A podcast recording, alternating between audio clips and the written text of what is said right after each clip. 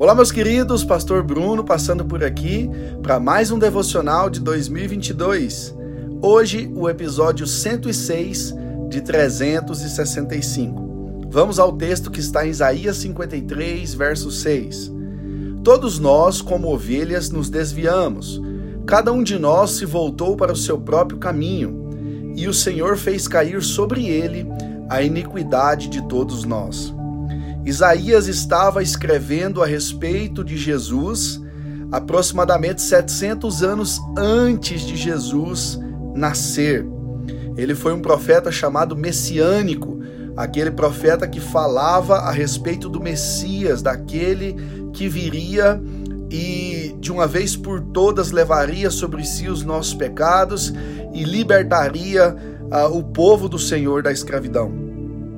Esse texto ele vai dizer que todos nós desviamos, nós voltamos para o nosso próprio caminho, a gente se desviou.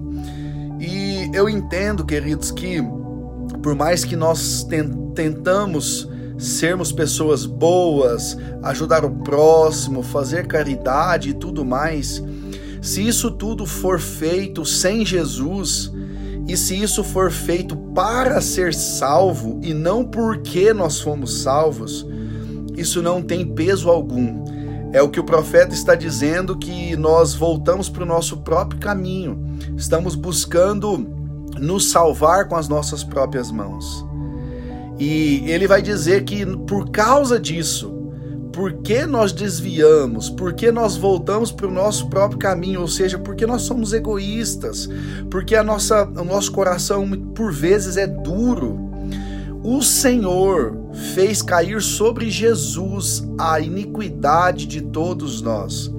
Quando Jesus declara na cruz, Pai, por que me abandonaste? Naquele momento, Jesus estava experimentando pela primeira vez uma separação, um distanciamento do Pai, porque a Bíblia vai dizer que o nosso pecado faz separação entre nós e o Senhor.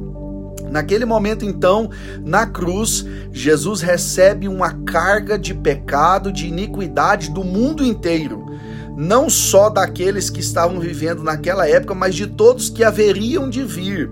O meu pecado, o seu pecado foi sobre Jesus naquele momento. Deus fez cair sobre Jesus naquele momento, para que ele pagasse um preço e preço de sangue pelo meu e pelo seu pecado de uma vez por todas.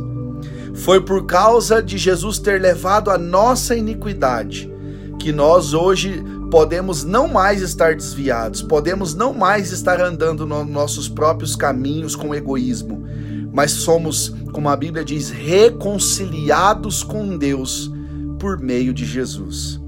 Aproveite esse final de semana, de Semana Santa, para refletir sobre isso e que Deus te abençoe.